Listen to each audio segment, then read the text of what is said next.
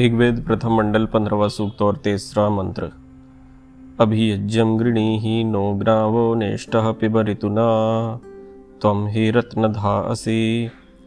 पदार्थ, यह नेष्ट शुद्धि और पुष्टि आदि हेतुओं से सब पदार्थों का प्रकाश करने वाली बिजली, ऋतुना, ऋतुओं के साथ रसों को पिब, पीती है, तथा ही जिस कारण रत्नधाह उत्तम पदार्थों की धारण करने वाली असी है त्वम सो यह ज्ञाव।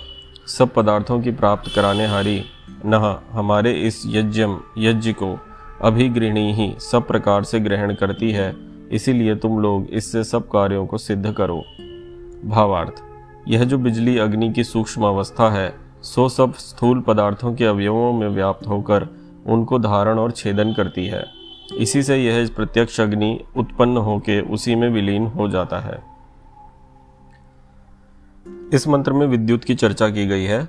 विद्युत को नॉर्मली हम इलेक्ट्रिसिटी के रूप में जानते हैं। यह विद्युत हमारे घरों में हर चीज़ को प्रकाशित करता है। प्रकाश अग्नि का एक गुण धर्म है, इसकी एक प्रॉपर्टी है। और यह बताने के लिए काफ़ी है कि जो ये विद्युत है, यह अग्नि का एक स्वरूप है। तो विद्युत के बिना आज हमारे संसार में हमारा जीवन चलना लगभग असंभव है। हम जिस युग में रह रहे हैं, उस सम युग में हम विद्युत के ऊपर बहुत अधिक निर्भर हैं। हमारे घरों में लाइट से लेकर हमारे आसपास जितने भी उपकरण हैं, वो सभी विद्युत चालित हैं और जिनके चलने से हमारी रोजी रोटी से लेकर हमारे जितने भी आनंद के साधन हो, चाहे वे घर में गृहस्थी के साधन हो, वे सभी के सभी विद्युत पर बहुत निर्भर करते हैं। तो यह मंत्र बताता है कि विद्युत मुख्यतः अग्नि का एक सूक्ष्म स्वरूप है। या यूँ कह सकते हैं कि अग्नि जो भौतिक अग्नि है, जिसको आप आग कहते हैं, वो विद्युत का स्थूल स्वरूप है। तो जब ये भौतिक अग्नि प्रकट होता है, तब इसमें इतनी तेज इंटेंसिटी नहीं होती। इसमें केवल एक दाह शक्ति होती है। परंतु जब ये विद्युत के रूप में होता है, तब इसमें दाह शक्ति भी होती है और इसमें इंटेंसिटी भी बहुत तेज होती है।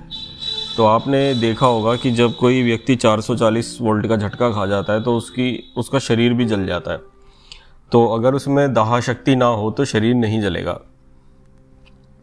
इसके साथ साथ उसमें एक गति बहुत तेज होती है और ये मंत्र ये भी बताता है कि ये जो विद्युत है, ये अवयवों को अपने साथ ले जाता है डाकिए की तरह। इसको इसके अंदर ग्रहण शक्ति है। तो जब आप यज्ञ करते हो तो यज्ञ में जो आपकी यज्ञ वेदी होती है, वो मुख्यतः मेटल की रखी जाती है। ये जो मेटल की वेदी पर जब यज्ञ किया जाता है तो वह भौतिक अग्नि उस मेटल के साथ संयोग करके एक विद्युत तरंगों को फैलाता है। आपने यदि ध्यान से यज्ञ कुंड को देखा हो तो वो नीचे से पतला और ऊपर से चौड़ा होता है और वो चारों दिशाओं में फैला हुआ होता है। तो जब ये आ, मेटल का जो आ, वे, वेदी होती है हवन कुंड होता है जब इसमें अग्नि स्थापन होता है तो ये मंत्रों, उच्चारों के साथ एक विद्युत तरंग पैदा करता है, जिससे कि आसपास के वातावरण पर इसका असर दिखाई देता है। यही कारण है कि जब हम कोई शुभ कार्य करने जाते हैं, चाहे वह गृह प्रवेश हो, विवाह संस्कार हो, इन सभी में यज्ञ करने का हमारी संस्कृति में विधान है।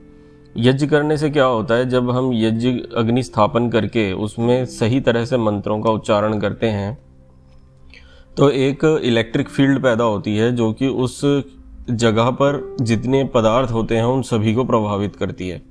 यह इलेक्ट्रिक फ़ील्ड सबसे ज़्यादा असर मनुष्य पर डालती है, उसके शरीर, उसके मन पर डालती है।